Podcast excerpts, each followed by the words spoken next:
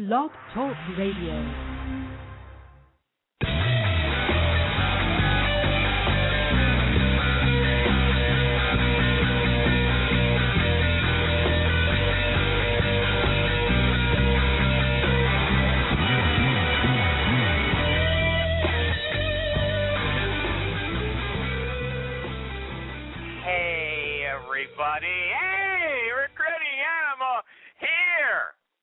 February 13th, 2013. Two 13s. February 13th, 2013. You know what? The other day I was listening to a recording of this show from September 17, 2008. Jennifer McClure was the guest. Jennifer McClure, and I was kind of surprised that it took 20 minutes until we really started having a conversation. But when we did, the first thing she said was this You can't be in recruiting for big money because then you're going to put people in the wrong company and the wrong jobs just to make a sale. Well, then Jerry called in to argue with her, and I myself thought, hey, that sounds kind of naive because the money is why people do recruiting. No matter how much they say they love it, nobody would do it for fun. You know, but Jennifer, she's not naive, and here's what she really meant. If you're greedy and all you care about is making money, you're not going to do a good job. And then I read an article about Steve Jobs, and you know what he said? He said a company grows by turning out great products, but at some point they get greedy and they start to focus on sales. And that's when the company starts to go downhill because the product the company delivers is what really drives success. And when they stop focusing on that, the end is near. Peggy Noonan, she wrote the article, she says that's what's wrong with politicians too. The good salesperson, the person who interviews well, is the one who charms the public and the one who gets the votes. And she's not necessarily the one who's really focused on the product. And it's funny, you know, that's something I asked Jennifer McClure. I said, Jenny, you're a leadership coach. It was election time. I said, Barack Obama and Sarah Palin are both good speakers. Is that a key requirement of leadership? And she wouldn't comment. But Peggy Noonan says, no, it shouldn't be. What counts is experience. I said, hey, that makes sense. But then I thought, hey, nobody had more experience than Lyndon Johnson, so I wonder if she'd consider him to be a successful president. But I can tell you something that's obvious. We don't focus on sales here, so what's the obvious conclusion? We must be pretty good. On Jerry Jerry, what show is this? This is the Recruiting Animal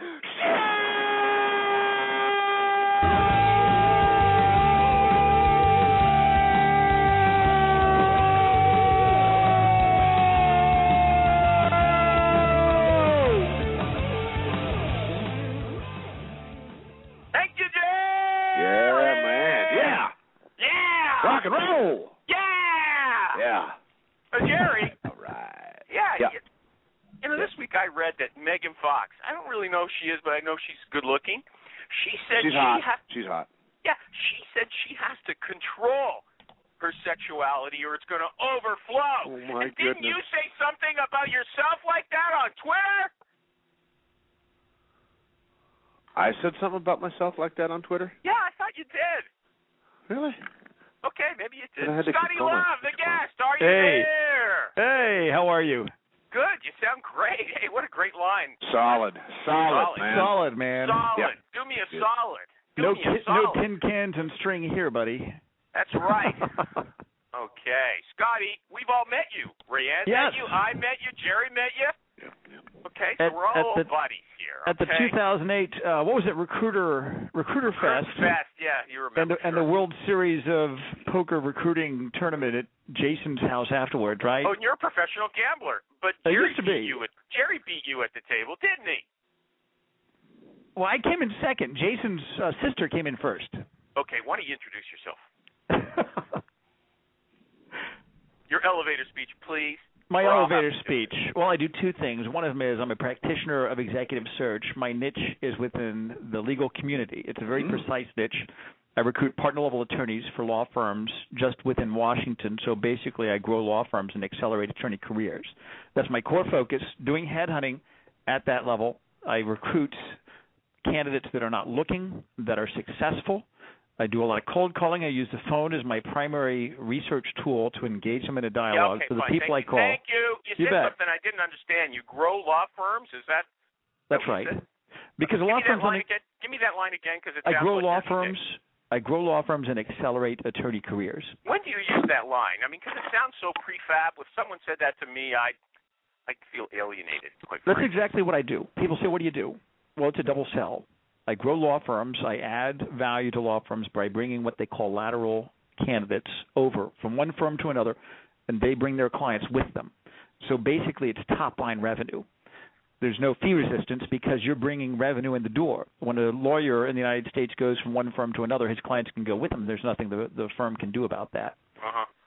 Okay, you said we charge fees. Recruiters can charge large fees because we find people who are not looking and we get them to consider a move. There's two implications there. The company can find people who are looking on its own and you have to be able to sell these passive candidates. So you believe that recruiting is primarily a sales job. Is that right? It is.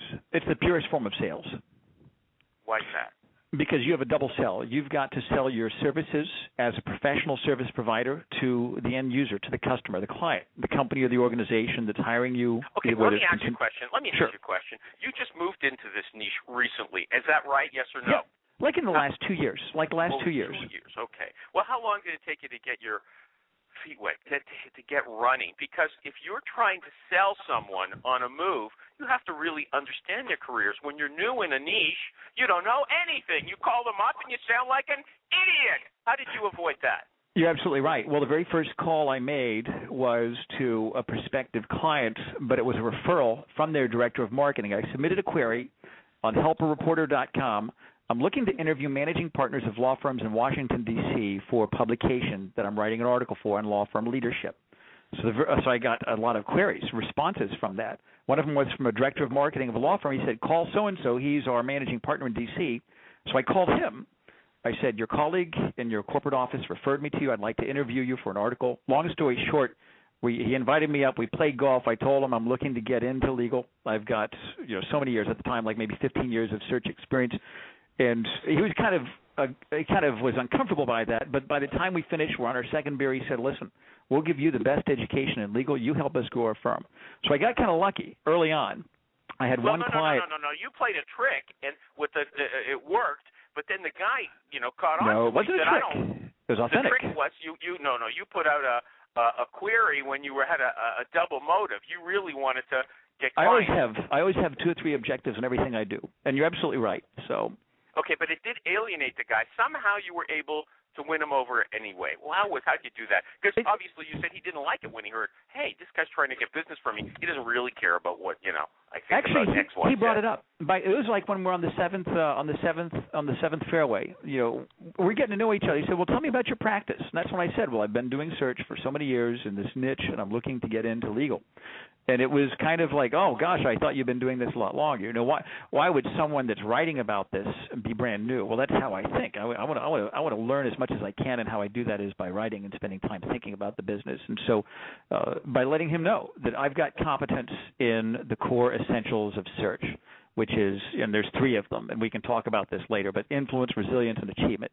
You know, I said I'm a master of this. I've created a training company where I train recruiting firms. In fact, many of the search firms that you've done business with have my my CDs and DVDs on their bookshelves. Did you actually talk like that to people, like giving a speech, or are you just talking to that like me because you're in an interview? Well, only when I'm being interviewed like this. Most of what I do, Animal, is asking questions. And like what you said, that, that people, when you talked about being a good interviewer, the, the high-level prospects, they make judgments about those people that they're going to work with based on the quality of the questions that are asked. And so, because I was entering a niche that I didn't have a lot of domain knowledge or expertise in legal, I, w- I had no choice but to ask questions. But what I found was that it bonded people to me because I took an interest in them, and I'm good. I'm a good question Okay, asker. so and your a- selling point, your selling point was, I'm a, I'm an excellent uh, headhunter, and you had a huge footprint because you have all these you know people that you've trained, right? That's right. And so my expertise was sales.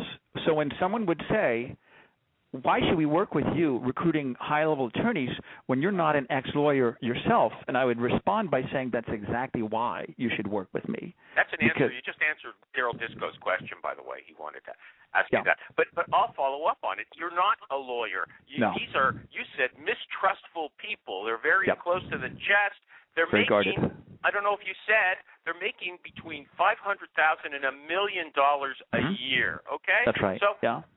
when you call up and you don't know anything about their business, what's that? Con- and you say, "Yeah, I want to move you to another job, and I'm going to persuade you because I've seen your you the way you handle objections. We'll get to that. But you know, you say, "Look, I don't want you to miss out on something that could be really good for your career."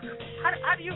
Who's making that noise? Oh, someone put us on hold. Yeah, that's what's. the. Hey, turn off. That sounds like canned elevator Jerry. music to me. I'll bet you it's Jerry of all It's not me. Not Who me. is it? Who cares? Go with it, man. Okay. Dude, if you can't gonna- roll I'm through this, my then you need to get out of this over blog talk business. Hold on, I'm turning everybody off till I find out. Turn off the right one. What number? What's your area code? Scott. Scott. But you, he's probably gone. Everybody's gone but me. And nine five two. That was eight one eight. I guess that was it. Oh, let's see. Yeah, that's it. Found it. Figures it was the very last one. I'm sorry, everybody. I just can't talk over this music and No. uh, Cora, Cora retired, so we don't have to listen to her. I love Laura Cora, to tell you the truth, but we, you know, she always did her dishes while she was listening to the show, and we could hear it in the background there. Uh, okay, Scotty, where were we? I was saying, you know, you call somebody up who's Mhm. suspicious. He's a lawyer or she's a lawyer. They're making big money. If they're doing well, they have to have a good reason to move, and you want to convince them that you know what's good for them, and you really don't. How do you do that? Yeah, that's great. Most recruiters will call up a candidate, whether it's in the legal space or any other space. They'll call them up and say, "Hi, Jerry. My name's Harry the Happy Headhunter. I'm with Headhunters R Us. I've got a great opportunity that I want you to consider. It's in a city you've never been to with a company you've never heard of, and I want you to make this move in the middle of the school year so I can get a fee." I mean, they call up and they pitch. And I don't do that. The model I use is something that I've developed, and I'll, I'll share it with you. I can elaborate as much as you want. But basically, I call them up and I engage them in a dialogue about what's what's in their best interest. And uh, you know, Brilliant. even, even going back to uh, let's take it one step back further.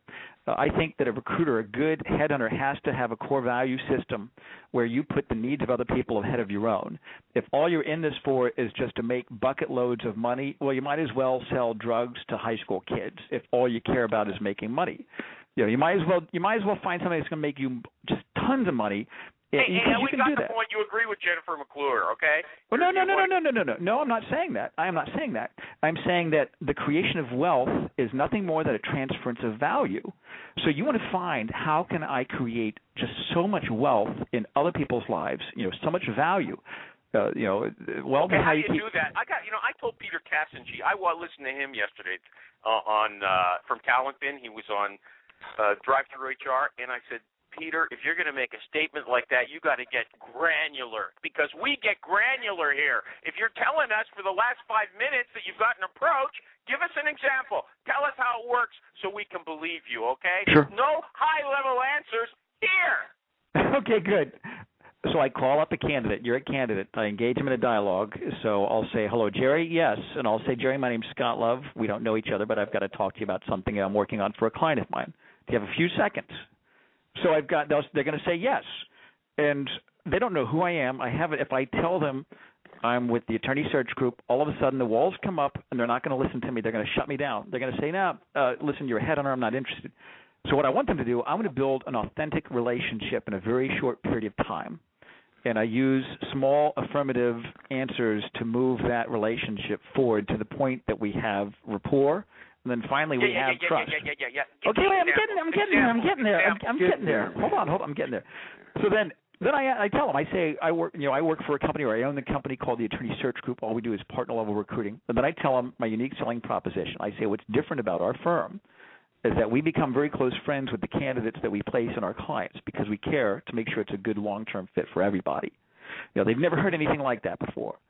From our competitors, they'll hear things like, "I graduated from Harvard uh, Law School. I worked with Hogan Lovells for four years as a practicing attorney, and now I do partner recruiting."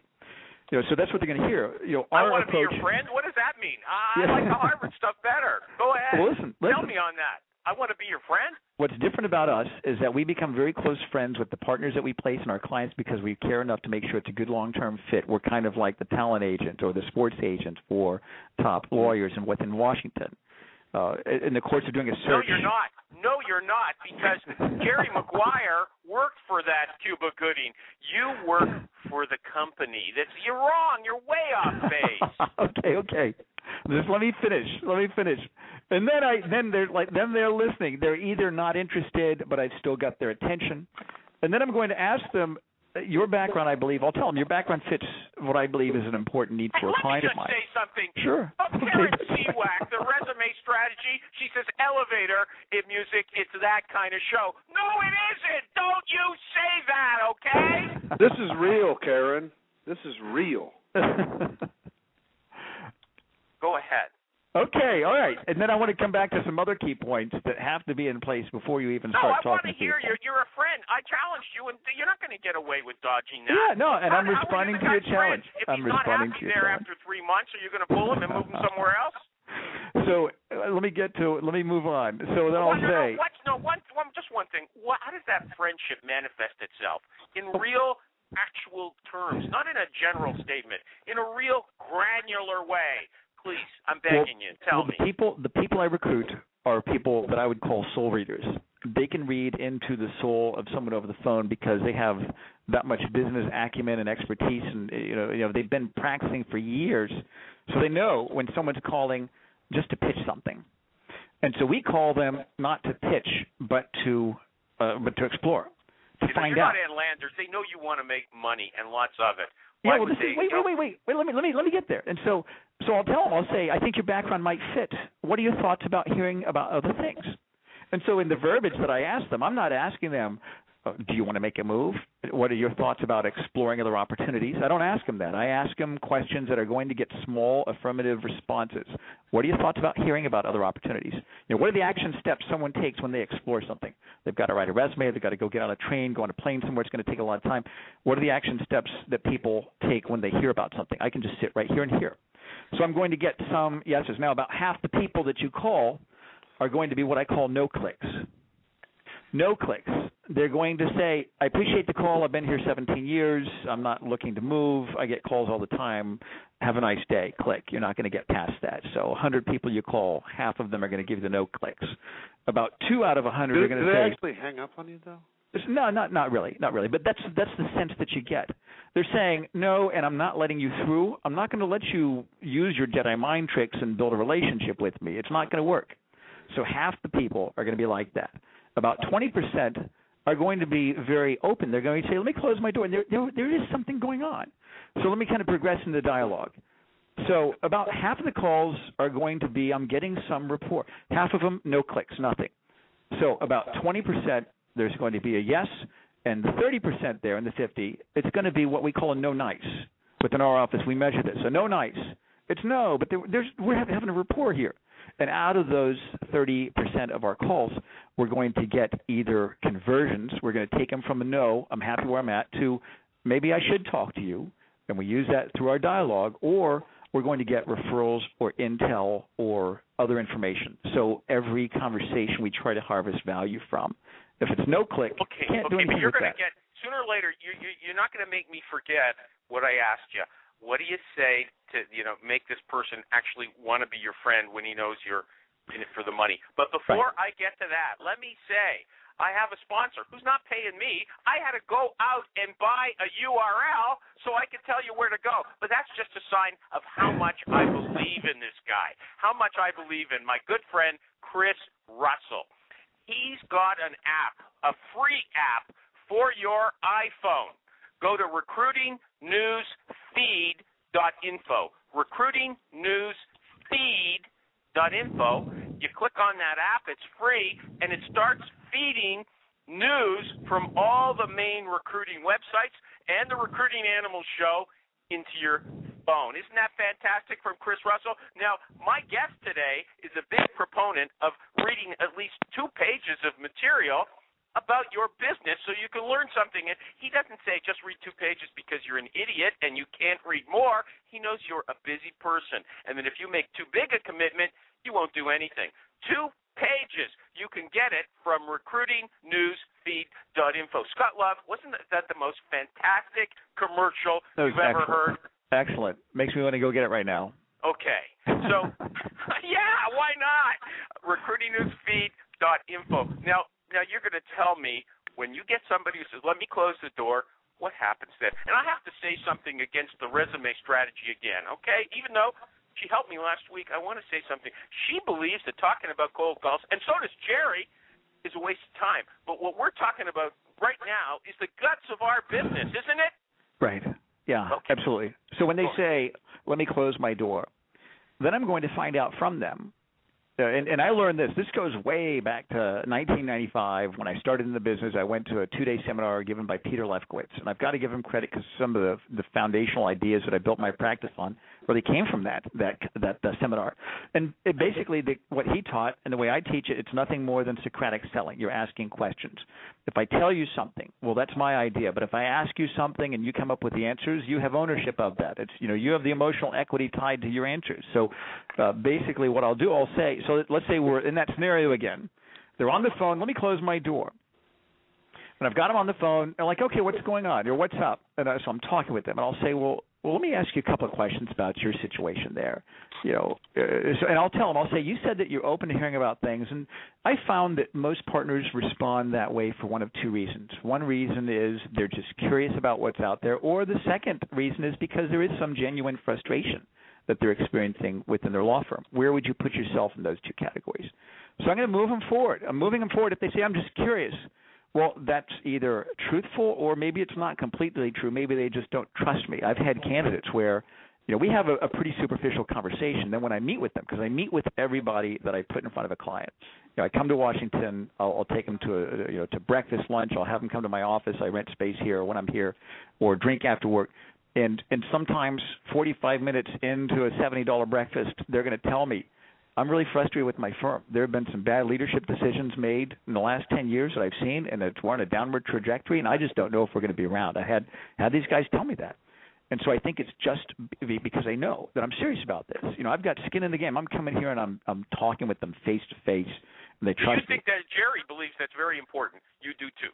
I do too. It depends on the level of search that you do. If it's administrative clerical, if it's mid-level managers, you know, you can you don't probably you don't have to meet with everybody. I did placement for years where I wouldn't meet with them until I'd fly out to meet with the client after I placed three or four people within their company.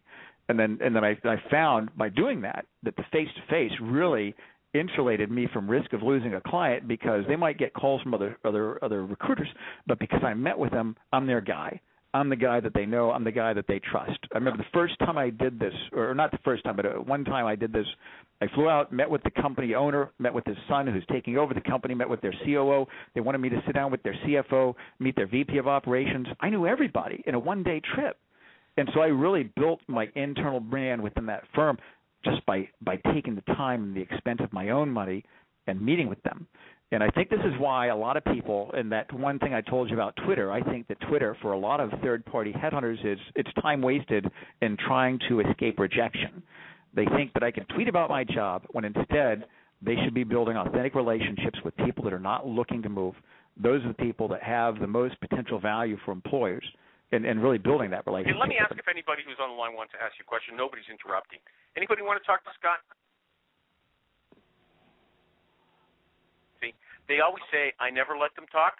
It's dead air, okay? We don't say that. We'll, we'll, I get, we'll talk You're about doing card great. counting this if you show's- want. This show's right on track, man. We'll talk about card counting if you want, Animal. We can Yeah, talk I, about. yeah, uh, yeah, I will. You know, I I met. I told you, I met Scott. I went to his class at, at Recruit Fest, and he's a nice guy. I I asked him before. Thank do you. you know, do you come across like a a hard hustler? He doesn't come across like that. Although Jennifer McClure said soon after uh, what I were the part of the conversation I referred to, she said when she was the VP of HR, she hated recruiters because they all came across as hustlers. Right. Now the thing the thing is though, I still haven't figured out how you can come into a, a new field and tell people you want to help them ad, ad, advance their careers and make them money and blah blah blah and grow law firms and yet you don't know anything about law firms or law careers. How can you do that? Because I know about people. And that's what I conveyed to my clients. And I told them, you know, my expertise where I excel is getting complete strangers to trust me, to open up to me, to tell me what their frustrations are, and to give me permission to share your opportunity with them in a way that they see serves them. And they know that because my commitment is to creating a mutual satisfaction of needs between you and them and nothing else, that and they know I'm committed to that. You know, and that's the line that I draw. If I have an opportunity that I I do not think is going to benefit a candidate, I can't talk that candidate into going forward. You know, that's the line I'm not going but to how cross. How can you even know? That's my point. Now, your guy, you you lucked into something at that golf game. The guy said, "I'll give you an education." So you yeah. had some. You had, yeah. you had a client who supposedly was willing to give you all the ammo you need. I don't know if they did, but and and, and, I, and I worked hard in developing in that and fostering that, so that even though he left his firm, I've been able to build at least 25 other connections within that firm and get exclusives and retainers and meet the chairman. And you know right now we're doing several deals within this firm. And so you know you could say i lucked out and i did but i did a lot of things right. You know a lot of it was just building my domain knowledge of salesmanship how to connect with people how to talk to them in a way that they trust you. And that's a skill. It's something that can be taught. If someone says i'm just not good at that you know there there are dozens of books. I always tell people do yourself a favor take a hundred dollar bill go to the bookstore and buy hundred dollars worth of sales books and learn how to talk to people.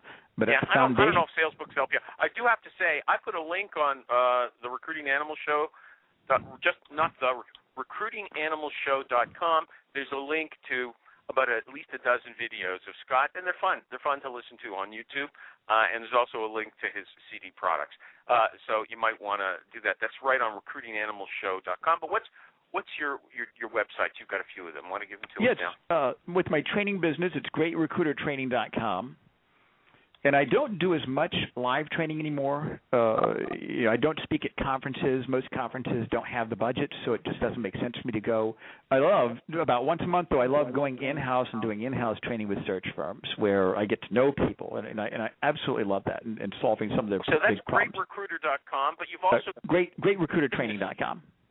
Great was it greatrecruitertraining.com? Yep, greatrecruitertraining.com. Okay, now your business site though, people might want to take a look at it because you you have articles there too. They might want yep. to see how you run it. What's what's the it's web? attorneysearchgroup.com.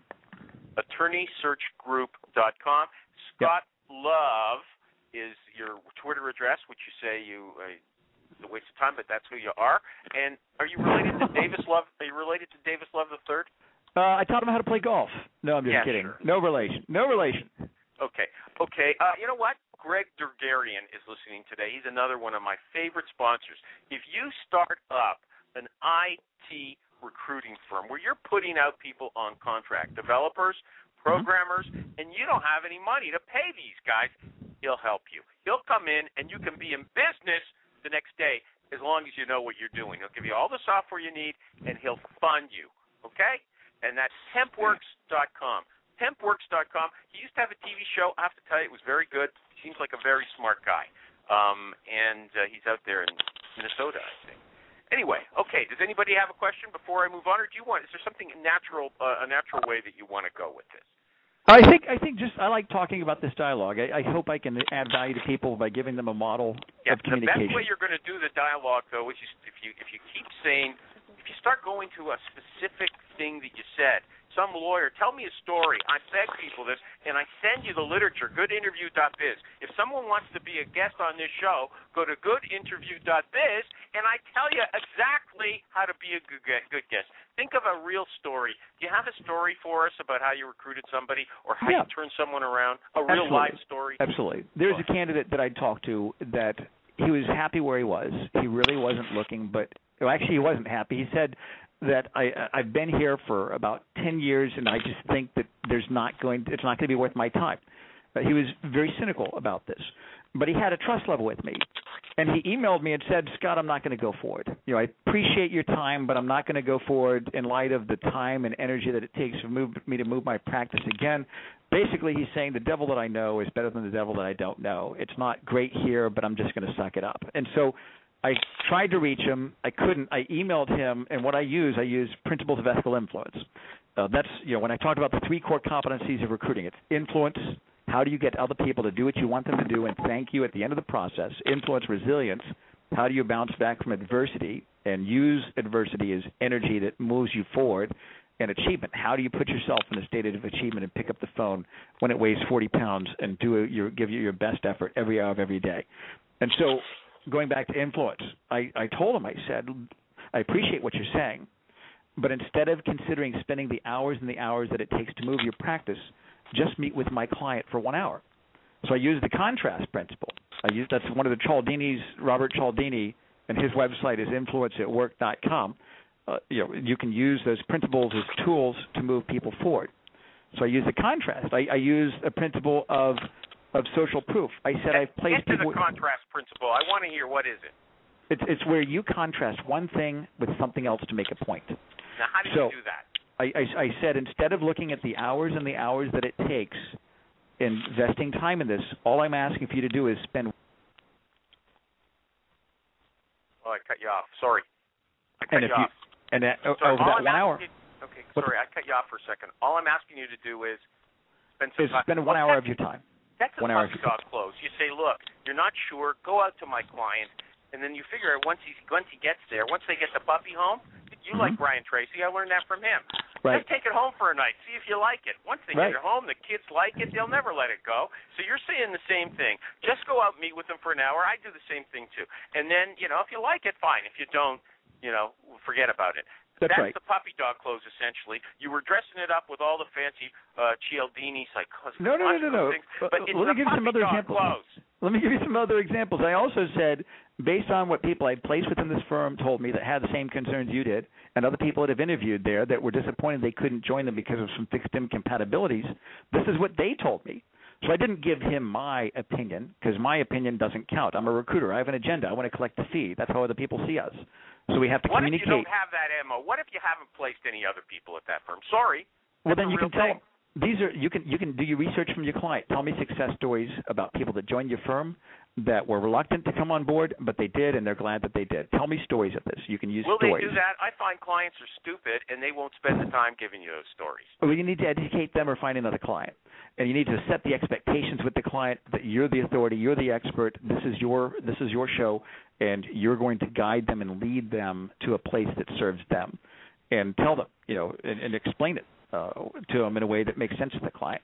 Do Uh, you actually say to somebody, "Look, I'm going to lead you to a place that serves you," but just Mhm. like Jennifer McClure says, I'll say, "You've I'll say help this- me help you. Help me help you." I'll say, let me tell you how I work.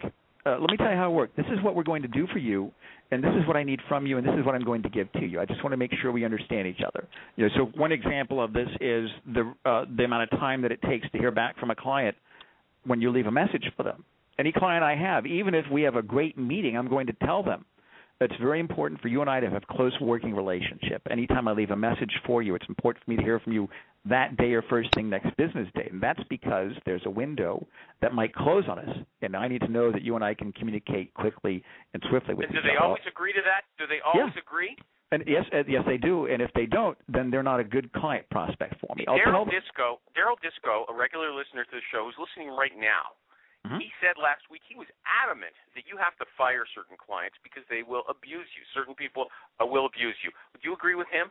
I, I agree, and I think you should lose 15% of your clients every year. You know, 10 to 15% by always marketing, always going out there and doing rainmaking to build your brand, get the call, always elevate the clients that you have because some clients you're going to outgrow.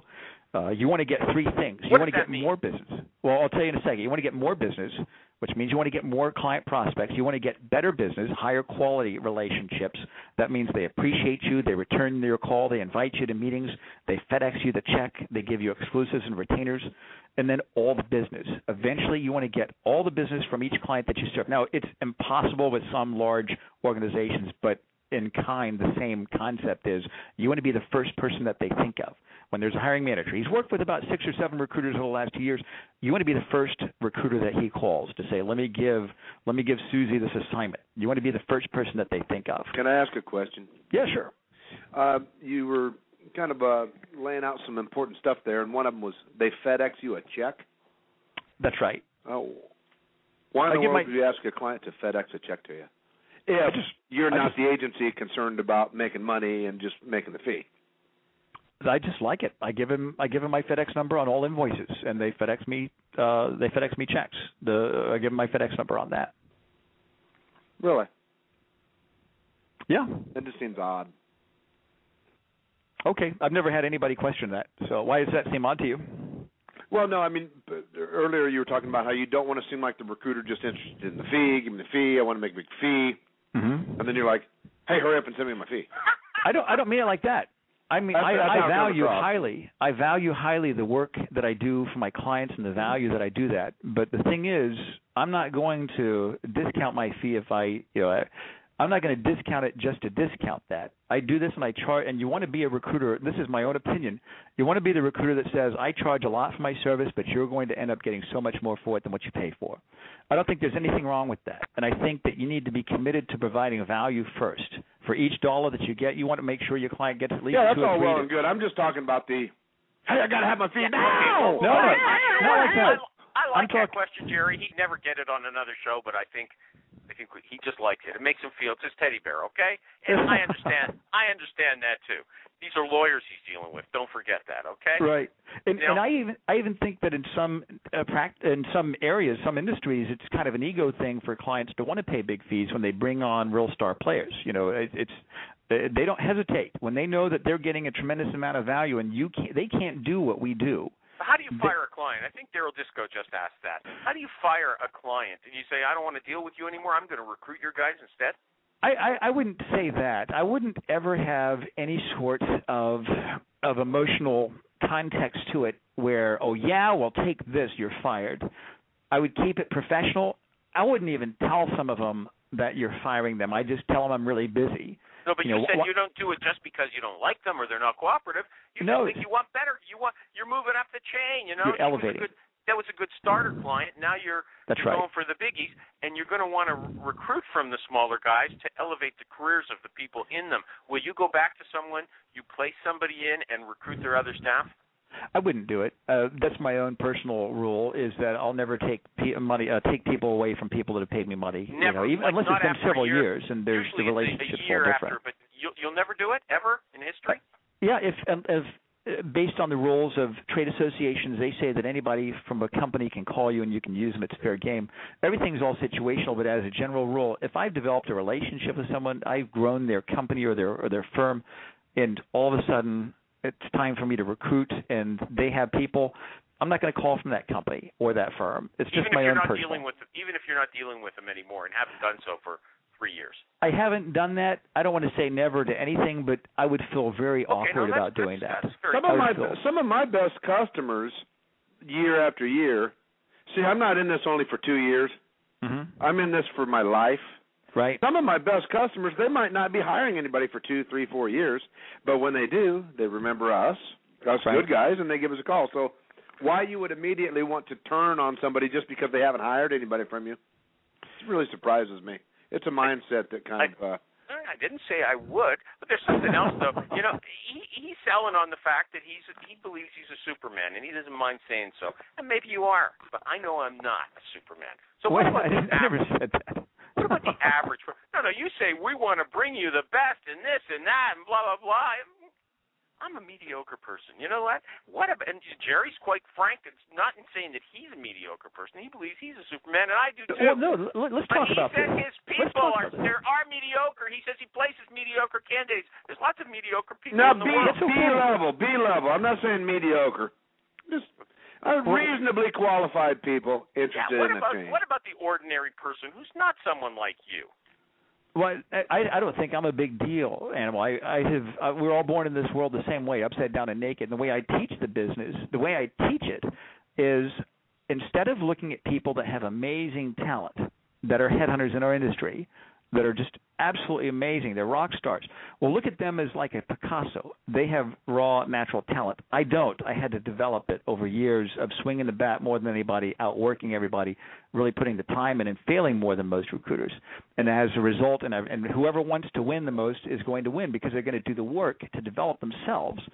And so you've got two types of people that can do well. You've got the Picassos, and then you've got everybody else like me and you and everybody else, right? But the thing is, we're all going to go down to Walmart. We're going to get a twelve dollar paint by the numbers kit.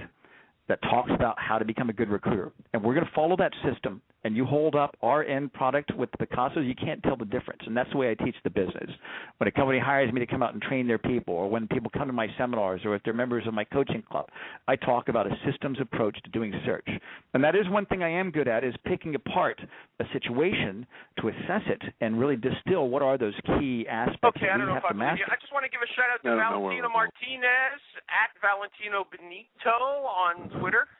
He likes the show. I, I appreciate it. You can criticize me in public. That's my motto. But he always says nice things about me. I just want to say. Also, we have Derek Zeller asking. uh, uh, he's uh-huh. trying to call in.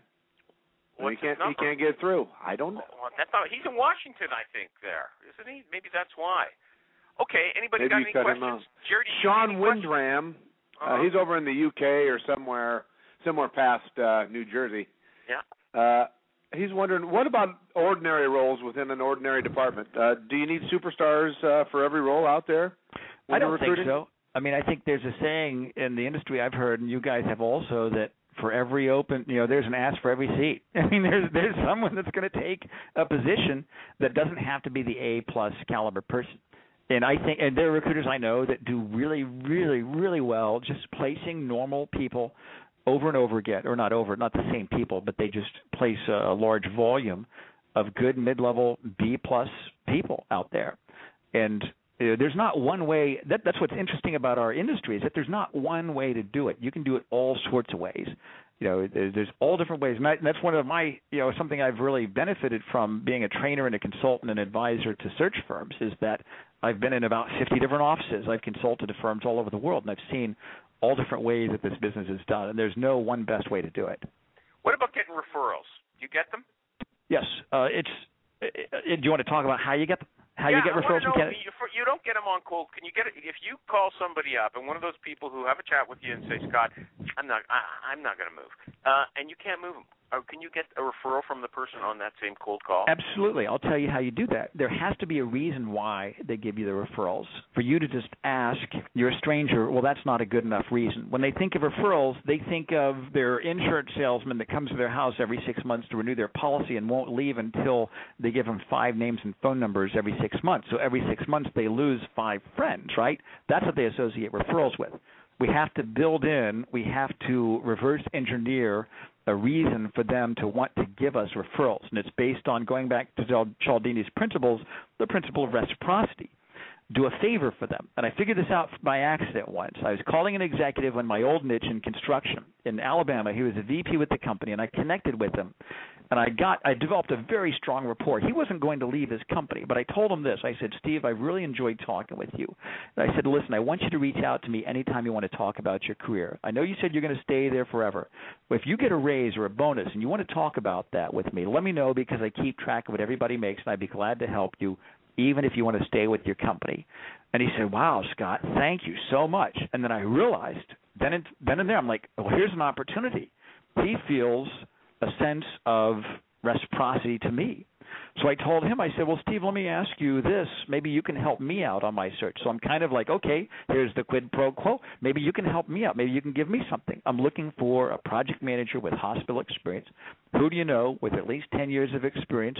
Someone that isn't even looking to make a move and might even seem happy where they are. I'm just trying to network with as many people as possible. And he gave me about six or seven referrals. And so I instituted that process in every conversation. If I get a no click, well, I'm not going to be able to build a rapport, and I'm not. It's not going to be authentic. But if I talk to someone and I build a rapport with them, this happened with the conversation yesterday. This is why when I'm training people, I tell stories about my last recruiting call was to a candidate within the last 24 hours, not 1985. I can tell them a story of I had a candidate yesterday who was so against talking to recruiters, but I was able to build a rapport with him, and he started laughing, and we really connected. And he's like, "No, no, no, I'll help you out. I'll help you." You know, out. I What let do you what do talk too long. I let you talk too long, and I forgot what I was going to ask you. But I have to do tell you, Maureen Sharib has a crush on you based on what she said on Twitter. Yeah, I I suspected the same, and I you you picked up on that. yeah. Well, It was it was to pick uh, up on. fairly obvious, wasn't it? She says she feels a soul affinity with you. Yeah. Okay. She I said what? I I know where you're saying all the right stuff for her, but yeah, I, I still don't get. You know what? That stuff about I can help you. I'm a recruiter. That's what I was gonna. It's a soul reading affinity. Yeah. Okay. Oh, she's she's here. gonna come. I told her no. She's going to ask a special question, and I told her she can have the last part of the show. Okay, but but but you know what? You can't. They all the coaches. I hope you're listening out there. They all say, look, build a relationship with a recruiter. What for? Don't they say do favors to the recruiter? What for? I can do a million favors for you, Scott. And when I'm looking for a job, you might not have anything for me, and I might be one of those C players that you're never gonna place. You can't do anything to help people out there. That's not your job. And by telling them, you know, I'll help you, you can't really. That's false.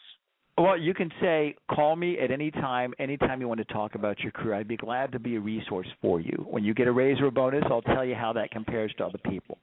You can tell them that. No one's, no one's ever going to call you, but they're going to remember that. And they're going to remember that you offered. You offered So is that a a favor disingenuous uh, offer there? It has to be sincere. If you're not sincere about it, All you shouldn't say it. Okay, but when you're new in the business, Kind of like, like inviting your mother-in-law over for dinner, hoping and praying she's going to say, "Oh no, we're busy." But you got points. You got points. Something's wrong with my mind. Just like I, I got to say, resume strategy said that last week. If you guys, if I take my mind off it for a second, I cannot remember what I was going to say, and it was good. It was good. Oh boy, gee whiz. Okay. Know, what about email? It sounds like you like making phone calls, but some people like, you know, sending email or in mail through LinkedIn. When you make your initial contact, is it always on the phone? It is on the phone. I'll leave messages, and then on messages, I also will send out an email. When I within my space, I have access to everybody's email, so I'm going to email. I'm going to leave a message, and then also send them an email. And maybe about one out of eight to you know, one out of five people would respond. Sometimes they just just say, "I'm not interested, thanks." And if if I have time, I might try to reach those people again. But I leave a lot of messages. Sometimes I'll just dial and not leave messages. I'll just try them at many a different messages, time. How many messages will you leave? You know, once I, when I first I used to do work for on contract for some of the big firms, and the first time I went there, you know, I, I wanted to take a lead from them. I said, "How many messages do you want me to leave these people?" And I- uh, they like how many five, messages- and I did it. And then people got they finally on the fifth call they get back to me, but they were real pissed off. So my rule is three. How many do Well- you leave? Well, you can't yell at them in the voicemail. You know, you can't you can't say I'm gonna I'm stalking you. I'm not going anywhere. I don't do a lot of the candidate calls. I have a colleague of mine where she does the candidate side now, and she'll set up the meetings, and I'll meet with them. That's kind of our system, and she connects with anywhere from about I'd say about 40 to 50 people a week. Conversations. That's what we measure. I don't, I don't know how many messages she leaves. She leaves a lot, and she's very good. And her Okay, her expertise. explain, Yeah, No, I she's just wanna very. ask Maureen, Maureen, is your affection for this guy waning because you don't believe in leaving messages at all, right? Well, I don't, but I'm doing something different than what they're doing. No, no, you do a lot of screening calls for your. First, you identify the names, and then you'll often go in and do an initial screen for the. For oh, the, you mean the for um, your yeah? No. I don't leave. No, I want to catch them live. I want Yeah, to you don't, element you don't believe in it, right? And he's Mm. saying you're wrong. Okay, I No, I'm not saying that. I'm saying it- it's different for every niche. It depends on the type of message. It depends on, you know, you know there's a lot of variables, but, uh, yeah, but hey, every, every niche Maureen, is different. don't let him get away with that. But what Well, he's right. I mean, he's he's approaching not. attorneys. I'm approaching. You know, just does. He wasn't They're different always niches. approaching attorneys. He worked with construction, people Construction, before. right. Yeah, yeah, you know what? Other shows will let people try to sidestep that. Okay, I won't. That's why you're here. Okay. That's good. You have enforcement on this show. Excellent. Okay, Maureen, go ahead. You got your question for him, or you want to make a direct declaration? Your time. No, I was My time curious. is You had yours. mentioned animal that you had listened to something of Scott's yesterday, and he talked about um helping firms merge with each other. And No, I was he didn't say he's that. helping them merge. He said there's a lot of. Uh, he had a. Uh, Scott has a. There's a couple of things. If, before I forget, you. I want to know if you still believe in publicizing yourself through press releases. But put that Yes. to see if we get. See if we get to that. But you now you've got a podcast of your own as well. What's it called? Well, I have two of them for my recruiting niche. It's the Great Recruiter Training Podcast. If you go to my site, there's about 21 episodes on there. That's the greatrecruitertraining.com site. The other one is the Partner Podcast. Go to attorneysearchgroup.com. That's for my search practice. Okay, and you had a consultant, and what you do there, you talk to people in your business, That's and right. and and one of the guys I was listening to was a uh, consultant for legal firms, if I'm That's not right. mistaken, That's right. a business consultant. He said there's a lot of consolidation going on right now in that business. Legal firms are buying legal firms. You know something about that? Maureen was really interested in wanting to. Yeah, that's her thing. Corporate mergers. Yeah, it's a merger, and it's very common within the legal environment. Sometimes a, a group will merge, merge in with an existing firm. Sometimes law firms will merge together, and the pressure that they have to grow. Well, a lot of times that's an easy way for them them to do that. The the problem with that is that it creates conflicts many times for those practicing attorneys. So we've got a placement we're making right now. The candidate's been with this firm for about 11 years. They had a merger four years ago, and his business has a decreasing. Uh, uh, he's decreasing but by about the thing. 20 percent Maureen each year. thinks, Maureen thinks, especially someone like you who built such close friendships with his clients, that, that you're in a fantastic position to make those introductions yourself and charge a substantial fee Absolutely. for, for doing so, for facilitating mergers and acquisitions. Is that true? And Maureen, Yes. help me because I, I, at this time is Yes, yours. I I'm do think I, I do think he's in an ideal situ- position. That's something? I'm working. That's something I'm growing to. There are other people that I look up to that have been doing this since 1986. There are other people that mentor me, where, and that's my whole attitude. Where it's always been, I'm a student of the business. I'm not an expert. I'm a student. I want to learn about this. Yeah, sure. And that's, and that's why I like, and that's why I like this niche because it's new. It forces me to learn. I've got to read blogs. I've got to read trade publications. I've got to be educated on the legal niche every day, and it's uh, it's challenging, and I love it. I love it. I love How it so would you much. do that though? You're working with a, a client you've got, and you know you've seen the kind of uh, mergers that are taking place in your field. Would you just said, "Hey, Mac, you know what? What do you ever think about selling your company? Would you like me to introduce you to some people who might be interested? This is the fee I'll charge you." Do you ever do that? Uh, some, yeah, I had a conversation with the chairman of a firm like that probably about nine months ago, and I don't know if they thought I was the right guy for them. Maybe their plan has been on hold. I'm not sure, but I explained it to them. I said I'm really good at hunting elk, and the, the skills directly apply to hunting elephants. It's just a different type of game, a different type of different type of animal.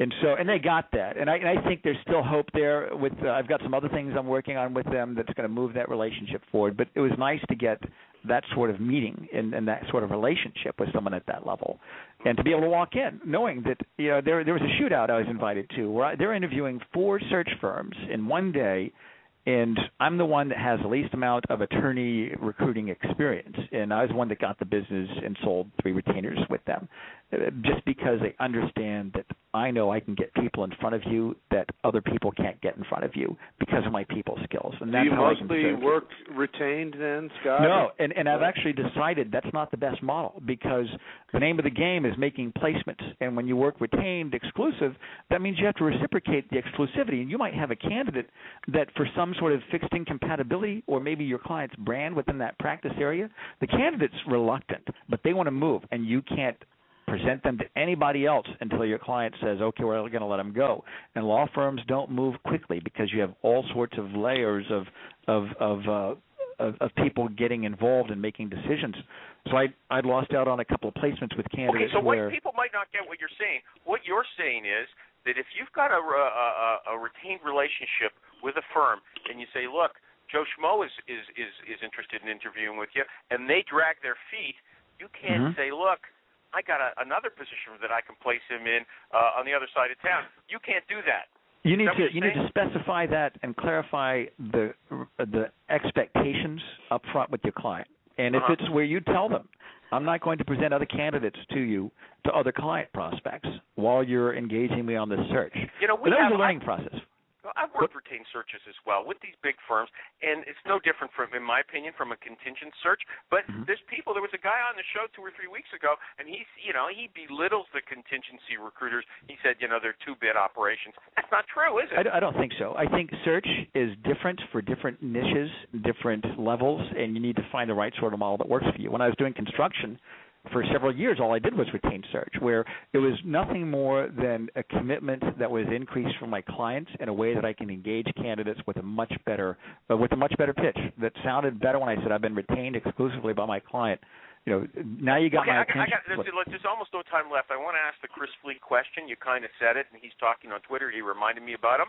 But Maureen, Yeah. Come on, you could, must have a few questions for Scott. I mean, he's he's on your wavelength. Yeah. Come yeah. on, Maureen. Scott, I'm I'm sitting here and I'm thinking to myself. You said that these things can be taught. What? How quickly do you think you build affinity with a caller? When you make a call, when you connect with someone, not with not I said that wrong. Not when someone calls you, but when you call someone else. How quickly do you think you build an affinity? if if it's 15 minutes, I can have some authentic uh some authenticity with them in about 15 minutes. With some candidates, it really depends on what's going on in their life. It depends on what their openness level is to other things. If they're not very open, it might take me a little while.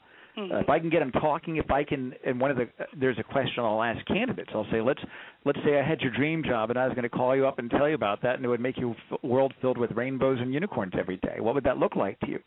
And that's what I use calling these real high level partner candidates, and they love it because they start laughing. Now we've got an emotional context to the relationship. And that's what you want. You want to have, and these are very smart people that think they're making intellectual decisions, but when it comes to sales, when it comes to recruiting and making a career move, it's all emotion, and you need to connect with people on an emotional level.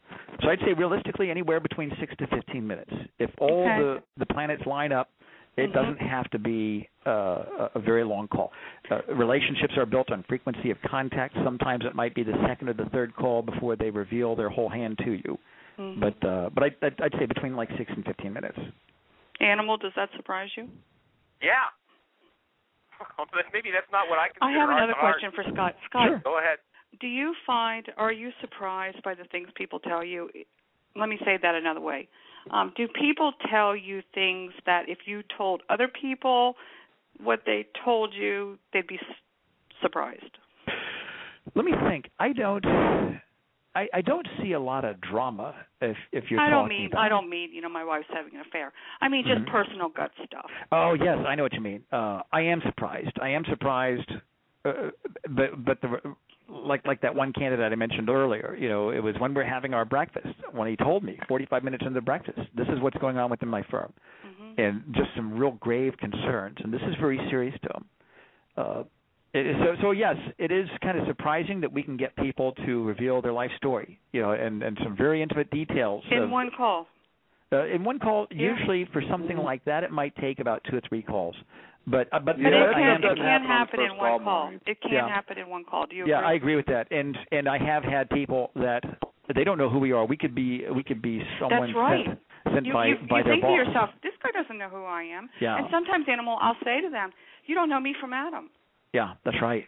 Well, But- the thing is, once they close the door, they start telling them immediately on that first call why they might want to move, what's wrong there. We have to leave that there. Why they why they might want to sell? What? Well, no, not, that's another question. Well, he, he told us why. That's a want- different blog radio show. This is a recruiting Yeah, What, show. what do I get to talk about counting business. cards, animal? I was going to give tips. Oh, okay. You know, Chris Leak. Sorry, I, I came. I had your, your your your question programmed in, but we never got that far, and I didn't see you till the end of the show. Give us a couple of tips in the last about playing cards in the last few few minutes. Okay. Yeah, sure, sure. Well, Uh, I, did you have you had a good time? I mean, are you feeling it? The the the love we have for you here. wait, you can what? say no. You can say No, no. I am. It's great. Great group. I have one question. Um, it sounds like you use humor a good deal to connect with people. I, I tried to build a relationship when I said that. It was an overstatement. Sorry. Go, no. go ahead. Who was that? ahead. Animal? Who's For go Scott ahead. Love. Last question. It's your Scott- last last question, Maureen. Go ahead. For Scott Love. Do you use humor a lot to to connect with people? I do, but it's real light. It's real It's subtle. light. It's not. Mhm. It's not It's- overt. It's genuine Yeah, I'm not. It's it has to be real. It has to be part of part of uh, like. conversation. Yeah, yeah, it does. Like when I would call into people that were from Houston, I'd say, "Yeah, I grew up down in uh, Corpus Christi." Oh, yeah, I know where that is. Yeah, yeah, yeah, mosquitoes and the humidity capital of the world. You know, ha ha ha, chuckle chuckle. Mhm. Yeah, and I try to. I always try to find something we have in common. I'll ask people, "Where are you from originally?" And I can talk pretty much about any con- any part of the country. Like, "Oh yeah, I know so and so," or "I knew a friend," or whatever. You know, that's a real easy way to connect with people. I'm going to tell you your strength. You believe in sales and you believe in patter.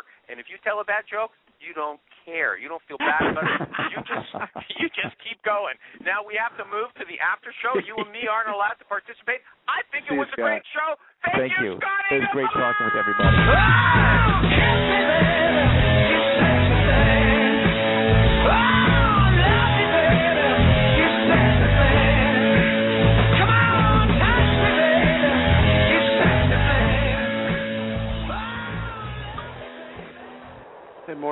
Still here? I'm here. Are, You won't are let you, me give a hundred. Are you still doing a hundred? Are you shifting are you business model? Yeah, z- zero to a hundred. hmm Are you are you are you switching businesses? No, I told Will you Will you today. run out of the sourcing world? I told you today, sourcing companies is very much like sourcing potential candidates, You just call, hey, is your company for sale? basically. Well, what, you just calling ice cream stores and stuff? No, I mean, how how would who's going to tell you whether their company's for sale or not? um, many many owners will tell you if they're interested in selling, if they're interested in buying, if now's not a good time, but stay in Well, then touch. perhaps this is a good time for me to. My company is for sale. Okay. I was just going to say, my company is definitely for sale. hey, is that you, Mike? It is. Hey, man. How's the snow? It's snowing here. Uh, there's, there's like 74 feet of snow in Boston. yeah, It's. Yes, unbelievable. what do you think of the show, Mike?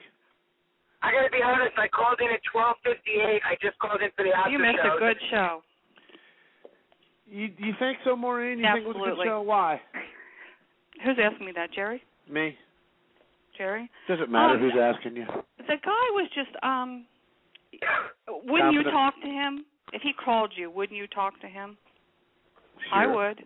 Yeah. Well, I'd probably talk to anybody. And I think that he says that can be taught. I don't know that it can be taught. No, no. about Some some people just aren't personable. They're and not. I that's what I think. No, you can't. You can't teach that to people. Well, he said you can. I don't think that's what he was saying. Yeah, I think Well, that's what he he, may have saying. been saying yes, that can be taught, and I can teach you by my books. Mm, I know what you're saying, but I don't think that's what he was saying. I think he's Sure. saying anybody's capable of it, and I don't Mm. think they are. That's one thing I disagree with. Well, Mike, if you didn't call in for the show, you only called in for the after show. Do you have any announcements or anything that you'd like to say? Important? I don't, Jerry, but a week could not go by without me hearing your voice. Yeah, yep, yep. It Happens to the best of us, man. Hey, I'll have you know that I took a customer out last night to not a Red Lobster. You didn't go to Applebee's? No, no Applebee's. Uh, actually, it was the Studebaker Mansion in South Bend. You've been there. Uh, the uh, you've probably been there with your kids going to uh, Notre Dame. Jerry, let me ask you something. The Tippecanoe place. You know what, Jerry? We we plan on going there, but we haven't been yet. Oh, it's super. It's like a, it's like a just a real huge, real old. It was the Studebaker Mansion, so you know they started the automotive uh company, and that was their hangout. And there's, oh, it's a huge, real cool old place. Great, um great menu. It was awesome, awesome. Well, I knew you were going to be in South Bend, I may have asked you to go to the Notre Dame School of Law, pick up my son, and you know give him a few life pointers. Yeah, maybe I'll hook him up with Scott Love, who is a recruiter for lawyers. You might, you might be connecting with him down the road. That'd be great. Yeah. Hey, Maureen, you just had a question. You were having a question. Yeah, um, you said you went to meet with a customer, somebody Yeah. that you want to do some recruiting for. Someone that I am doing. Customer means actually paid me. Okay, so somebody that you're working for. Yep. Yep. All right, and um, does is this the person that owns the company? No. Okay. Well, sometimes Should I have you know. him if it's for sale? well, if you're dealing with the owner, I, yeah, Yeah. Yeah, I think you would should offer that as part of your services. So then, who are you connecting with them? th- Connecting them with? You you you, you in venture funding now? Capital. No, no, no. I'm just interested in putting buyers and sellers together. And so I'm you have buyers on your list. Yes, Yes. Mhm. but um usually uh, buyers come out of my calls inquiring if they're interested in selling because many times they'll say to me um, well i'm not interested in selling right now but i would be interested in buying and this is what i'm looking for. It So, goes so hand in glove. It, jerry i'm telling you it goes so hand in glove and you would be really really good at it. So, Maureen, if I want to buy a local temporary staffing firm, I should reach out to you. probably not. What the? probably not so then, are, are you licensed to do this? Is it just like a recruiting? Well, I'm place- what I'm suggesting we do is we do this with private companies. We don't we can't we can't do this with public companies. I don't know enough about public companies, but you know there are SEC Yeah. requirements and licensing. There are states that require a real estate license in order to sell a business. Um in them. There, I think there are 13 of those, or maybe 15 in number. Um, I am a real estate broker in Ohio, and I do have reciprocity with many states. And the states I do not have reciprocity with, I can gain. Uh, it's what it amounts to. Sounds a like a temporary pipe dream. license. Hmm? Sounds like a pipe dream. Put down the weed, Maureen. But it's obvious that Maureen's female because it's, see how quick she shot me down. Right off the bat. Call somebody Yeah. else. Exactly. Yeah. Maureen, so you you're just thinking about doing this though. Is that your thing? Is that what you're saying? No, Or I'm you- doing it. You are doing this. Mhm. And so the buyer says, "Hey, I'd be interested in finding X, Y, or Z." You call them back and say, "I've got it," and then you just charge them a fee. Well, I'm asking them to split my fee, and so far, um, my buyers and sellers have agreed to split a fee, and it's a modest fee. It's not, you know, 10% or 12%. Then what is it? You're Um, friends, Maureen. We're Two, talking about a three, business four model. percent. Three to four percent of the purchase price. That's correct. Maureen, what kind of businesses are you targeting? Right now, I'm working on manufacturing, um, uh, service and sales, repair businesses, mostly in the mid, you know, the middle part of the country. So like a company that's going to sell for like half a million dollars. No, it's a company that'll sell for 20 or 25 million dollars. Really?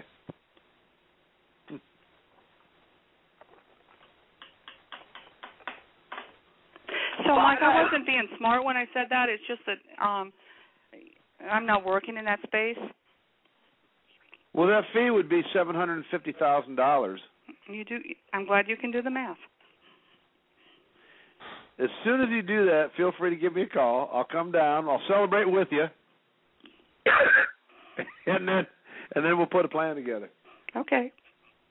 So given the given the, the the numbers that have been out there in the last like 18 to 24 months, I've actually been giving serious consideration to getting into the temporary staffing business, and I thought rather than bootstrap another company, it might make sense to buy one, which is why I It, was it probably does make sense to buy one, Mike. It probably does.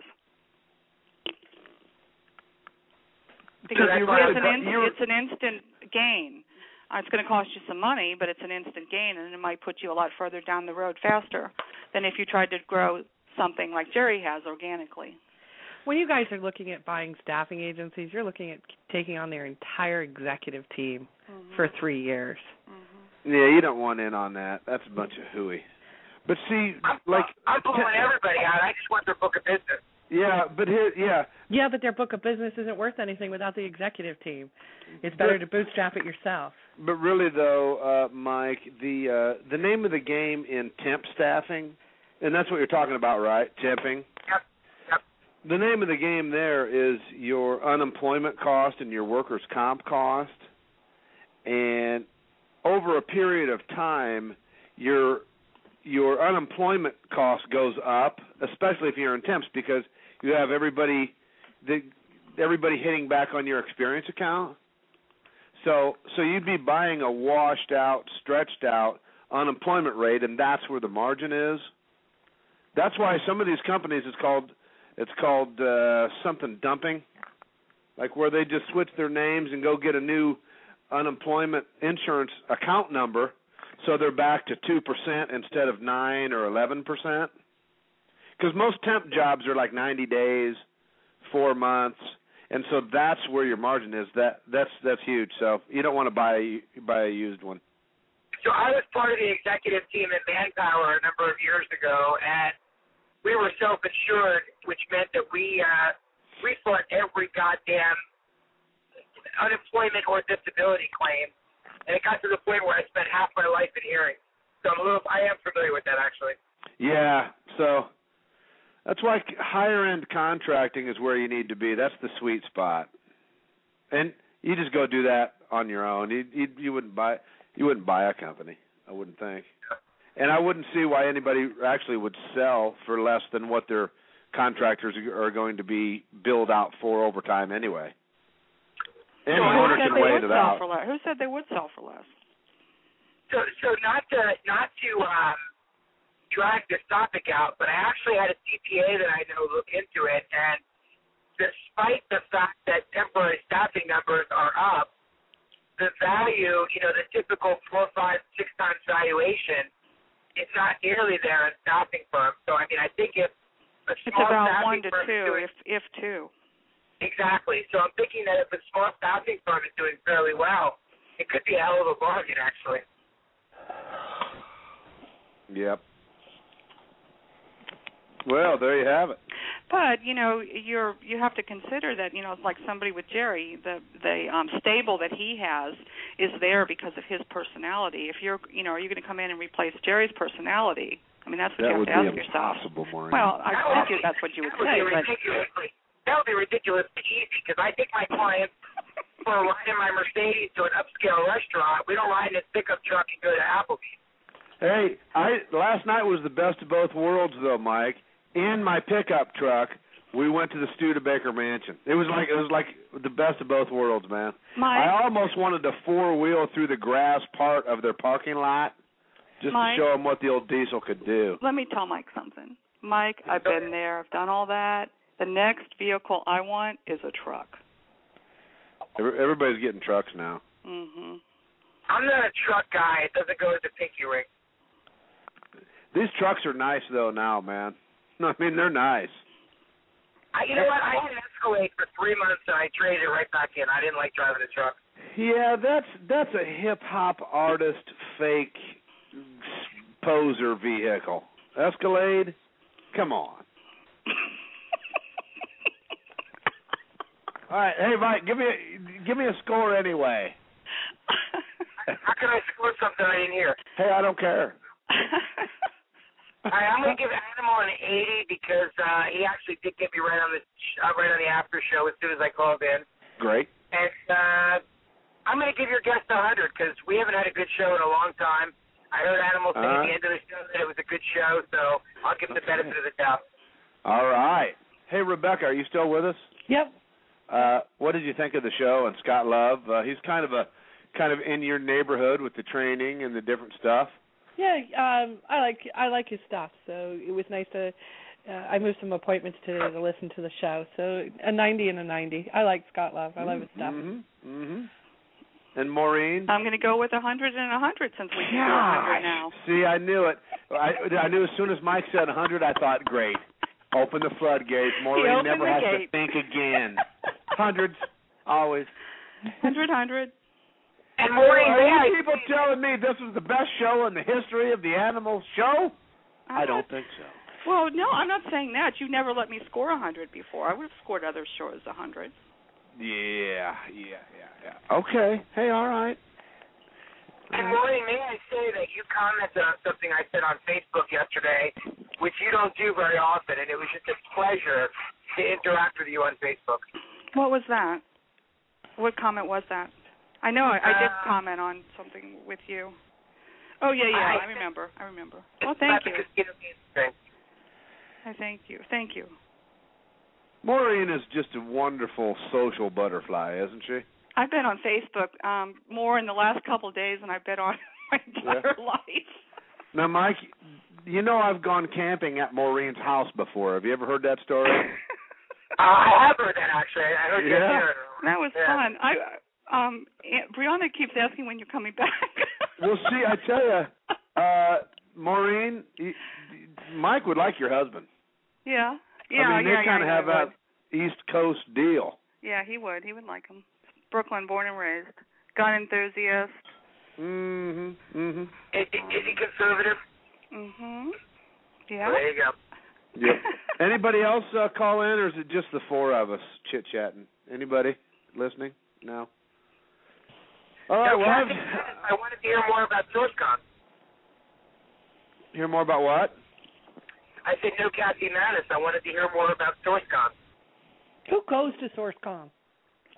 Sourcing is dead. Well, the fun, you know, okay, because that was last week, right? They're all Yeah. in denial, but sourcing is dead.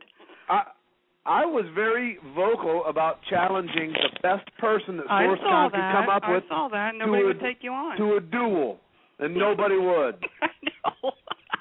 A sanctioned death you know why, match. Jerry? Jerry, let me tell you why. Because they can't. I know it. Well, so okay, so so they after the fact, one of the one of the uh, I, I don't know vendors or sponsors, and they're they're I'm sure that they're all great people. So this isn't meant to disparage anybody, but they posted that they're having a you could win 250 bucks if you win this sourcing challenge. Take these quizzes or whatever. So I asked, I said, is it a real challenge or is it just like a whoever signs up, you're going to draw the name out of a hat? yeah, count me in. So the person said the the person answered, "No, you you have to answer all five of the questions correctly, and then if there's more than because there was already a couple people that had already answered them correctly." So I'm like, "Okay." Well, I sent it to my my top sourcer. Ten minutes later, she sent me a an email back. She said, "That was fun. What did I win?" so I'm still trying to figure out what did we win. oh, I'd always thought I was your top sourcer, Jerry.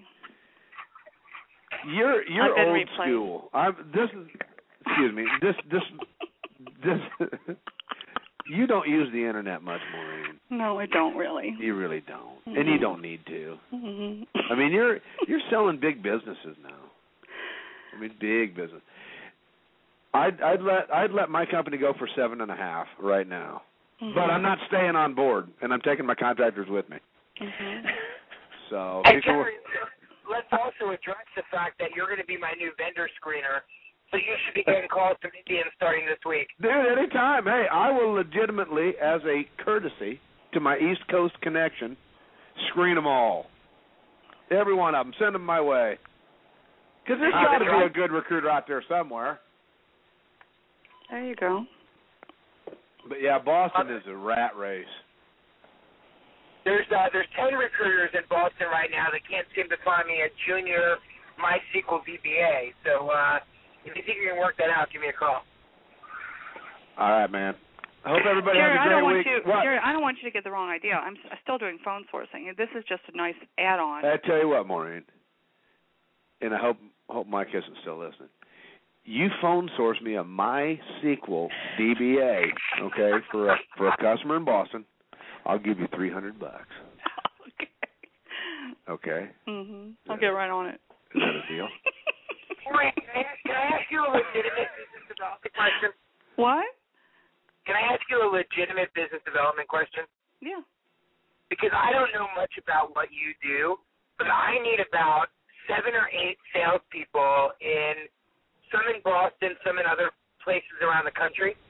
And I've given several vendors a list of companies I want to see people out of, and they don't seem to be succeeding at that. Is that what you do? Yeah. Uh, Yeah, you give me a list of target companies. I'll go in and I'll pull their entire sales team. I'll bring them back to you, and then you work your magic. however, if I can just if I can just kind of add here, those will just be their names, It will be their names. Yeah, I'll try to regardless get of you. interest, career level, Right. or anything. At that point, it's up to Mike to you know contact, but he'll have the entire sales forces of specific target companies. Which is very cool. Mhm. Yeah. My customers think so. Maureen, If you send, can you send me an email? Let's Sure. uh, let's schedule a call for Monday because I might be able to. uh Is this open? What's your I might be email? able to speak on Monday. What's your email? It's Mike.astringer Mhm. at humancapitalconsultants.com. Okay. I'll send you an email.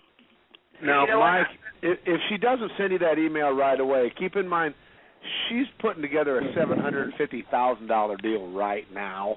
Jerry, come on. No, I I'm understand just- that. I'm just, hey, I'm trying to help you, Maureen. I'm trying to make Well, it. that's not helping. I mean, Why not? um, it's not. Have I overstepped my enthusiasm for your business deal?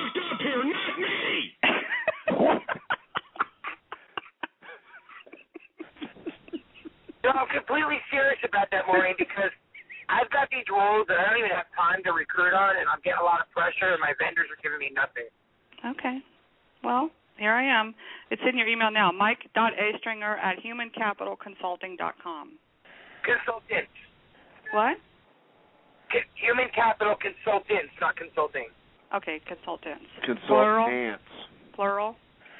Yeah. All right. You can't find an agency to recruit some salespeople. Is is sales a tough one to recruit in? Then I guess I never have. It sounds like it's probably technology sales. What what is it, Mike? We're looking for people that have sold data to marketers. Have sold what? Data to marketers. What is ADA? Data, D-A-T-A, data. Data. Okay, sorry. Okay, yeah. I can't even bear to be a part of this.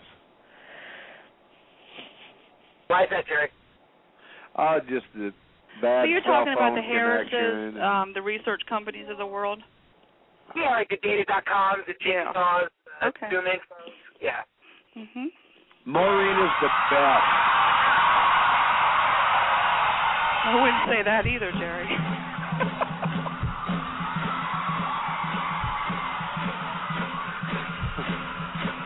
I guess that's the one doesn't want to see us do business together. What What? was I guess that? Diana doesn't want us to do business together and keeps interrupting. oh, I don't know. Animals, yeah, animals starting to feel like maybe he doesn't like what's going on here. So I'm gonna, I'm getting out. I'm leaving. I'm hanging up. Okay. I'm getting I guess scared. I will too. 'cause The last thing I ever want to do is offend animals. No, why you just call her on a phone she can hear you on, okay? So you do admit to sabotaging this vital business discussion. Animal, let This is me the tell you place for it, Jerry. If you were a, a proper moderator, you would have said, "Why don't you get on the phone after the show?" Okay, hold on, hold on, Emil. Hey, Mike, why don't you call Maureen after the show? Stop sucking down the time of my show that Animal has shared with me. Guys, what you're not realizing though is that if recruiters here, if recruiters doing business on the show, you might increase your listenership. True. Yeah, there's a point. True. Okay, everybody, enjoy the week. More people. I wish you the best. Bye, everyone. See you on Facebook.